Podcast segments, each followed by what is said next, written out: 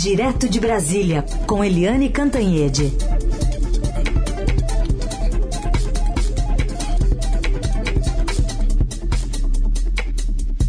Oi, Eliane, bom dia. Bom dia, Heisen. Bom dia, Carolina, ouvintes. Bom dia, Eliane, bem-vinda. Vamos falar então sobre a posição do presidente Bolsonaro sobre essa, esse manifesto pró-democracia que tem crescido a cada dia. Aliás, tem crescido inclusive os, os ataques, né? Segundo a Folha de São Paulo, o site que abriga esse manifesto sofreu mais de 1.500 ataques hackers nos últimos dias, gente que está tentando derrubar a página, usar nome falso, xingamento para tentar tumultuar a listagem. Listagem, aliás, chamada de cartinha pelo presidente da República ontem durante um discurso na convenção do Partido Progressista. Vivemos num país democrático, defendemos a democracia, não precisamos de nenhuma cartinha para falar que defendemos a democracia, que queremos cada vez mais nós cumprir e respeitar a Constituição. Não precisamos então de apoio ou sinalização de quem quer que seja Eliane, queria te ouvir sobre isso e também sobre a posição de Arthur Lira. A gente falou dele nos últimos dias, que acabou né, defendendo as urnas ali. Não sei se dá para tentar fazer é, uma análise no sentido de que, pelo menos pro forma ou não, isso acaba isolando o presidente Bolsonaro junto com esse manifesto grande pró-democracia? Sim, Carolina. O presidente Jair Bolsonaro se auto-isolou é, foi, não foi um tiro no pé, né? Foi uma bomba na cabeça dele. Ele reuniu os, os 70 embaixadores estrangeiros para chincalhar a imagem do Brasil, né? Como se o Brasil fosse uma republiqueta de bananas, as eleições fossem fraudáveis, o TSE não vale para nada, as instituições são, são lixo, ou seja, ele foi é, ele esticou excessivamente a corda, foi longe demais e ele se isolou. Agora, o que você tem no país é, são milhares e milhares é, de pessoas assinando o manifesto pró-democracia. Eu levei um susto ontem porque Uh, anteontem tinha 3 mil assinaturas, ontem já estava com 168 mil. Super. Né? Então está multiplicando rapidamente né, o número de assinaturas e também as entidades que apoiam esse manifesto, porque a gente teve desde o início juristas, né, artistas, é, é, ex-ministros da economia, ex-presidentes do Banco Central, economistas de todas as tendências, e depois também a Fiesp, né, que agora mudou de comando no ano passado, saiu Paulo Scaff, que ficou 17 anos, e agora está o Josué Gomes da Silva, que é filho uh, do uh, ex-vice-presidente da República no governo uh, do Luiz Inácio Lula da Silva, do PT, e também agora o apoio da própria Frebraban. Né? O próximo passo que está todo mundo aguardando é também manifestações do agronegócio. Todo mundo acha que o agronegócio é muito conservador, atrasado, e não, não tem nada disso. Os setores modernos do agronegócio são muito modernos. As novas gerações é, correram o mundo, falam línguas, estudaram fora, têm maquinarias, maquinários muito, muito sofisticados e a gente agora está esperando também a adesão da Febraban. Ou seja, não é esse manifesto uma coisa de comunista, nem mesmo de esquerdista.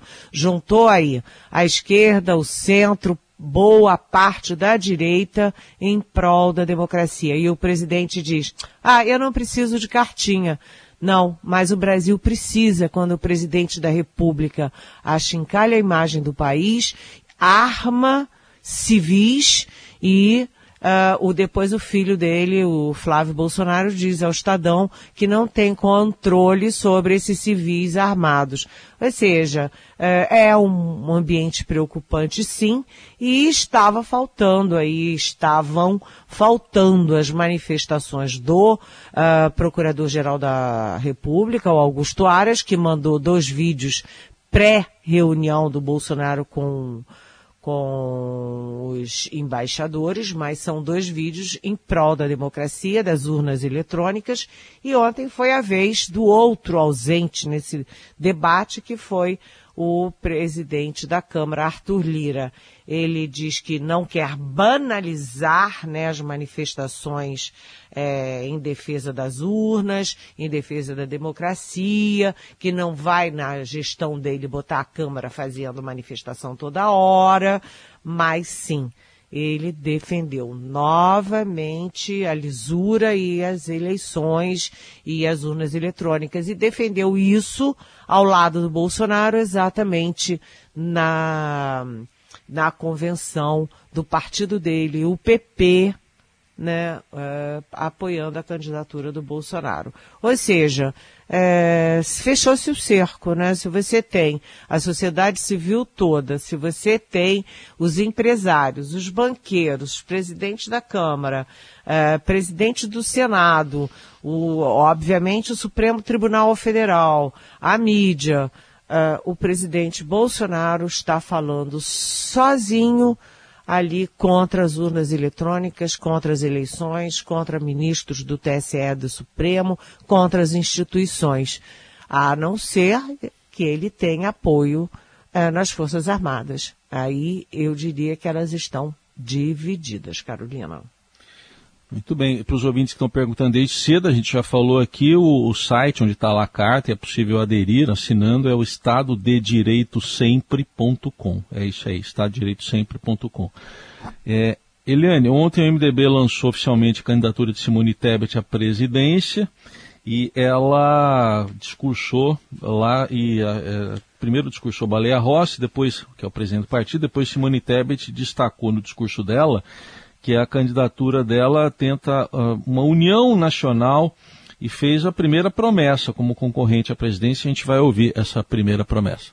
Nós vamos fazer diferente. Vamos, porque só nós do campo democrático temos condições de pacificar o Brasil unir o nosso povo e a nossa gente, garantir a estabilidade, a segurança jurídica tão necessárias para fazer o Brasil voltar a crescer, gerar emprego e renda para a nossa população. A nossa receita, experiência, trabalho, é verdade, mas é a mais do que a experiência. Eu tenho como mãe, como mulher e como professora o sentimento da indignação de ver um país tão rico com um povo tão pobre. Por isso, faço aqui o primeiro compromisso. Como presidente da República, a minha principal e absoluta missão será acabar com a fome no Brasil.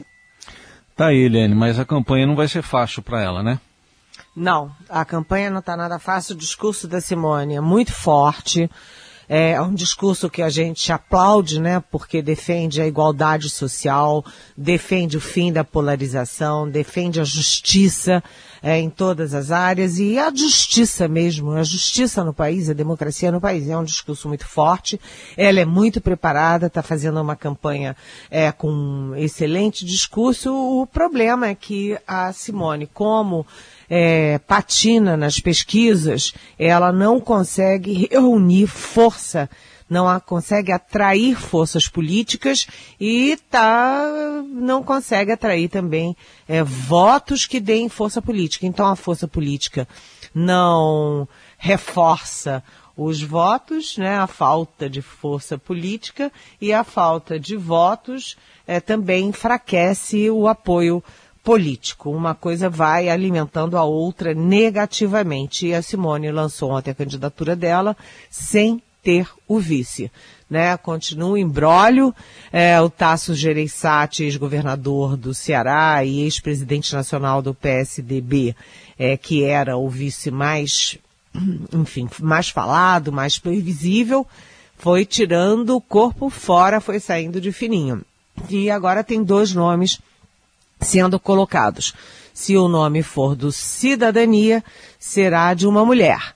A senadora Elisiane Gama, que é, é do Maranhão, portanto nordestina, que é pastora, que é, enfim, evangélica, não é pastora, mas é evangélica, e que fez muito, muito bom trabalho na CPI da Covid. Se quem escolher for o PSDB, uh, tem um outro nome também de mulher que é a da, da, o da Mara Gabrilli, de São Paulo, tucana de São Paulo, que eh, tem como causas uh, aí, uh, o apoio apoio né, decisivo aos deficientes e ela também tem um apoio muito forte à democracia, ao, à justiça social, também é um quadro importante. Né? A Elisiane Gama traz o mundo evangélico, mas cá para nós, a Gabriele traz São Paulo, que é a joia da coroa. Como a Simone Tebet é de Mato Grosso do Sul, para ela é mais conveniente trazer São Paulo, trazer o Sudeste. Mas isso ainda está muito uh, difícil. E eu diria que a convenção da Simone, sendo é, remota, né, não foi presencial, como por exemplo a do Jair Bolsonaro no domingo, ela fica com assim um, um ar melancólico. E eleição você não pode ter o ar melancólico, você tem que ter o ar da alegria, da força, da convicção de que é possível vencer. Isso está difícil. É, pois é, não, não teve população, né, apoiadores. O, o ex-presidente Lula também, né, ele acabou não indo na, na cerimônia, como você até frisou na sua coluna no fim de semana, mas de qualquer forma deixa meio esvaziado, né, deixa essa sensação de que ainda está muito rachado o MDB, né, sobre essa candidatura. O MDB está rachado, o PSDB está rachado, o único partido que está firme, aparentemente, é o Cidadania. É. Ou seja, é, a alavanca da Simone é uma alavanca meio enferrujada. Falar outros, sobre outro player né, dessa disputa eleitoral, Ciro Gomes. Ciro Gomes, que é, deu uma entrevista ontem à Central das Eleições da Globo News, disse que não faria campanha para Lula no eventual segundo turno ele defendeu um novo código trabalhista e a taxação de grandes fortunas para financiar programas sociais. Falou bastante, aliás, sobre programas do seu governo, mas essa posição política chama atenção, não, Eliane? Pois é, o que mais chamou atenção, né, foram três horas de entrevista, uma longa entrevista é, para a Globo News, e o Ciro Gomes disse que se for para o segundo turno, ele quer o apoio, sim, do ex-presidente Lula do PT. Ok. Mas se ele não for para o segundo turno, ele não vai apoiar o Lula. Aí ele diz, olha, depois de tudo isso que eu falo, do PT, do Lula, da roubalheira, da corrupção, de tudo que eu critico, eu não tenho a menor condição de apoiar o Lula. E aí a gente lembra que na eleição de 2018, quando acabou a eleição, o Ciro Gomes, que era candidato, pegou o boné e se mandou para a Europa e não votou no segundo turno. Então, Ciro Gomes radicalizando a campanha, radicalizando o tom dele, mas eu não sei se o que o Ciro Gomes fala se espraia pelo PDT, que é o partido dele. Né, o PDT e o eleitorado do PDT provavelmente não vão seguir essa, essa caminhada do Ciro Gomes contra o Lula. Se der Lula é, e Bolsonaro no segundo turno, a tendência do eleitor e da cúpula do PDT é seguir sim com o ex-presidente Lula. Mas é, o Ciro radicaliza. E o Ciro é um fator fundamental para o projeto, para a estratégia ou para o sonho do presidente Lula de se, de se eleger no primeiro turno porque com uma eleição muito polarizada, né, qualquer votinho para cá, para lá faz diferença. E o Lula conta muito com votos do PDT, votos do MDB, do PSDB, do União Brasil e do PSD para tentar fechar a eleição no primeiro turno e tirar logo do horizonte essa nuvem de ameaça à democracia, às eleições, ao resultado, essa história de prorrogação de mandato, tudo isso. Então, o Ciro Gomes, que é um fator muito importante, porque ele tem em torno de 8% dos votos, 8% de votos, é, se tudo isso, né, obviamente, se tudo isso é se, se, se, se tudo isso fosse para o Lula, é, ficaria muito mais fácil para o Lula fechar a eleição no primeiro turno. Mas não está pintando isso não, Carolina. Lembrando que Carlos Lupe, presidente nacional do PDT, já foi ministro de Dilma Rousseff e disse na época, Dilma, eu te amo.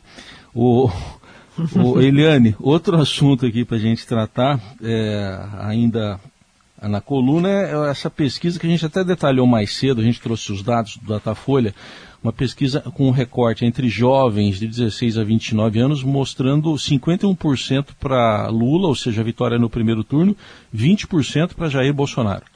É, essa pesquisa é muito interessante. É, eu só vou fazer uma ressalva nessa pesquisa, porque foi feita em 12 capitais e ficaram de fora, é, de fora é, capitais de estados que são redutos bolsonaristas. Por exemplo, não teve Florianópolis e o estado em que o Bolsonaro é campeão de voto é Santa Catarina né? Então acho que devia ter eh, Florianópolis. Também não teve as capitais do Centro-Oeste, por exemplo, não teve Campo Grande, não teve Cuiabá. E o Bolsonaro também é campeão de votos ali na, no Centro-Oeste. Isso é uma ressalva, né? Eu não sou especialista em pesquisa, é, não, enfim. Mas achei é, estranho não ter as capitais que são é, principalmente bolsonaristas. O fato é que 51 a 20, num público que vai de 16 a 29 anos, num grupo de eleitores nessa faixa, é muito forte, né? É, os jovens são, são o futuro. Os jovens estão olhando para frente, né? Os jovens de hoje, eles estão muito ligados em temas que são muito caros ao mundo, né, que estão muito fortes na Europa, nos Estados Unidos, nas grandes democracias, como por exemplo, meio ambiente. Né, e é uma área em que o Bolsonaro vai muito mal e joga a imagem do Brasil lá no chão uh, pelo mundo afora. Além disso, você teve muitas crises no MEC é, com a pandemia, dois anos já foi muito difícil para a juventude ficar fora da sala de aula. Os jovens que não têm é, internet, que não têm computador, já sofreram muito com isso. E qual é o jovem que gosta de ver é, cinco ministros da educação, um pior do que o outro, né? Cada maluco, um deles, inclusive, é, o, esse pastor é, Milton Ribeiro, que inclusive foi preso por desvios, etc. Na primeira entrevista ao Estadão, que foi pro Estadão, ele disse que jovem gay é fruto de, de família desajustada. Ou seja, os jovens olham e ouvem esse tipo de coisa e dizem, opa, eu não tenho nada a ver com essa história aí, né? Jovem olha para frente, para o futuro, né? O jovem é naturalmente de vanguarda e o governo Bolsonaro é não, não apenas conservador, porque as pessoas têm direito de ser conservador, mas ele é do atraso, ele anda para trás no ambiente, nos costumes, né? No trato do, de gênero, no trato LGBTQI, ou seja, os jovens estão de olho. Agora, eu citaria ah, um dado super importante da pesquisa, que é o seguinte, no eleitorado jovem feminino, a diferença é 58% pró-Lula e 16% pró-Bolsonaro. E aí o, o Ciro Gomes chega a dois dígitos, com 10%. E quando é no público masculino dá 44 para o Bolsonaro e é, ao contrário, dá 44 para o Lula e 24 para o Bolsonaro e 14 para o Ciro Gomes. Mas olhem a diferença no eleitorado feminino: 58 a 16 pró-Lula. Isso reflete a resistência que o eleitor feminino, a eleitora tem contra o Bolsonaro. Uma outra curiosidade é que a gente acha, né, tem aquela velha história, que as, os jovens são de esquerda, é, os adultos maduros são de centro e os velhos são, né, os idosos são de direita.